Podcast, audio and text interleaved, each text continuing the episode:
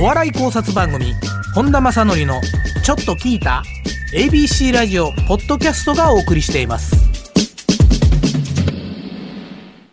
ちょっとリスナーさんからお便りがちょっと来てまして。ありがとうございます。だいぶ前に来たお便りとかもあるんですけども、はい。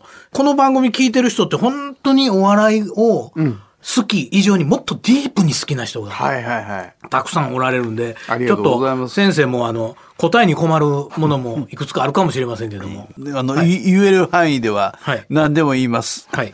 それでは、えー一つ目のいきますね、和歌山県で農家をしております。はいコブキルビルさんからはいいただきました。素人が R1 グランプリで1回戦を突破するには何を気をつければよいでしょうか？前回初めて大阪予選でチャレンジしてみたのですが、全く歯が立たず、何か根本的な間違いをしているような気がしてきました。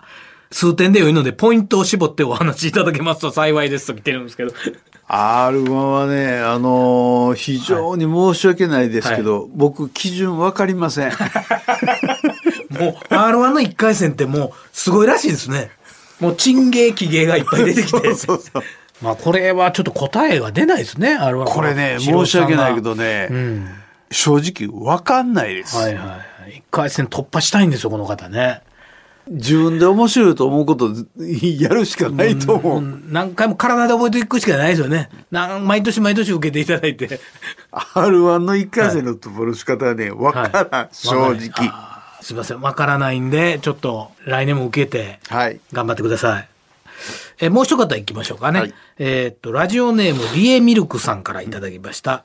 私はミルクボーイのファンで、はい。NGK の表の看板に、ミルクボーイが掲げられる日を楽しみに、わらかつをしておりますと。はい。その日はまだ先かと思うのですが、中川家安友の次は大体見えてきているのでしょうか、ブラマヨ？フット？笑い飯？ミルクボーイは10年以内にありますか？このあたりをお話しいただけると嬉しいです。と。ミルクボーイ看板かかってない？かってないんですね、まだ。かけてあげて。あ、もう先生としては看板試験には合格。十分でしょしっかり笑い取ってるし、年代層関係なく受けてるし。NGK の看板って値打ちありますよね、あの入り口にうんね。本当にあります。ああ。もう芸人の目標やとは思うんですけども。ミルクボーイ、もうかけてあげていいと思うよ。そうですか。中川家安友の次って誰ですか、ほんしたら。ちょっと一旦ミルクボーイ置いといて。中川家康友の次な、寄せで。ブラマヨフットはね、まだまだテレビにね、はいはいはいろいろ出てますし、まあ、笑い飯はまあ、劇場軸に置いてるのかな。あと、テンダラーもいますしね。テンダラいますね。かまいたちもいるだろうし、プラスマイナス。プラスマイナス、あ、プラスマイナス、名前あげてあげてほしいな、それこそ、もうちょっとで和牛やったのにね。ねえ。本当そうですもんね。うん本当にそうやと寄せでやる漫才をこう確立して、まあミルクボーイが言ってたのが、やっぱり NSC でかけれるネタって3つか4つやけど、和牛さんは10以上あったって言ってますもんね。で、10あるって、すごいゆとりじゃないですか。すごいすごい。それこそ客層に合わせて変えれるしね。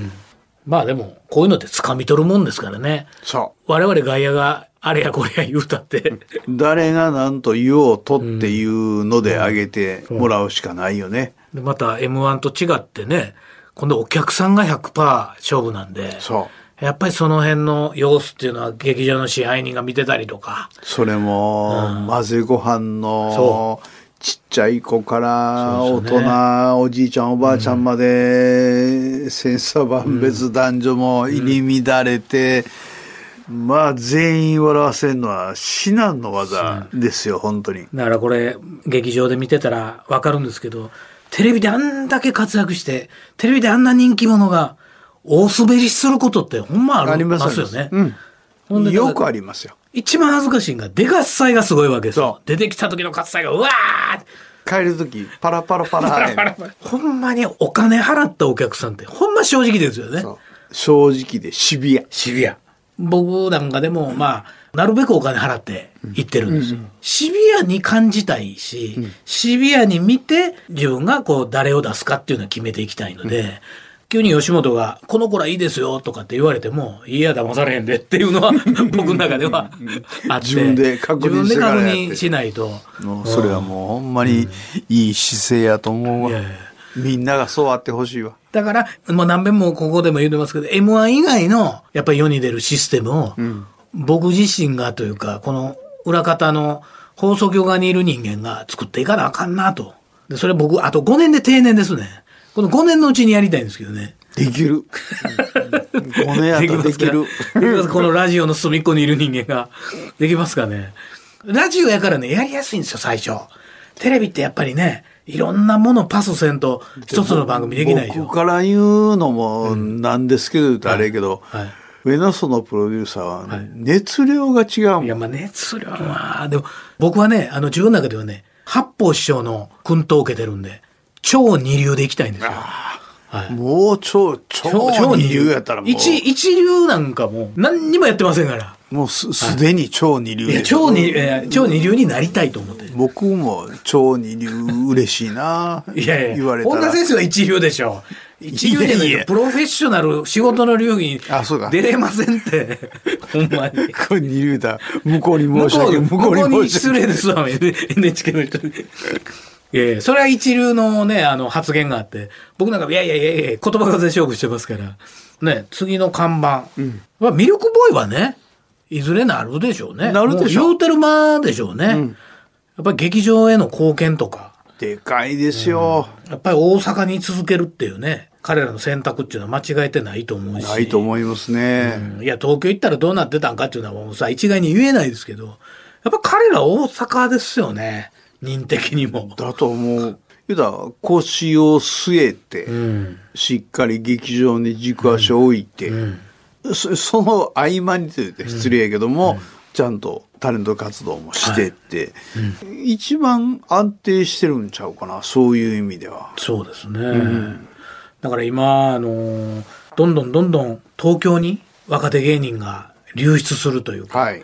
一つの流れで言うと、大阪の NSC を選ばずに、まあ、いきなり東京の NSC か、もしくは他の事務所のはい養成所に入るっていう子もどんどん増えてますし、もう一つは吉本である程度育って、まだ売れてないんだけど、もう東京を目指してしまうと。で、まあ原因はもう一つなんですよ。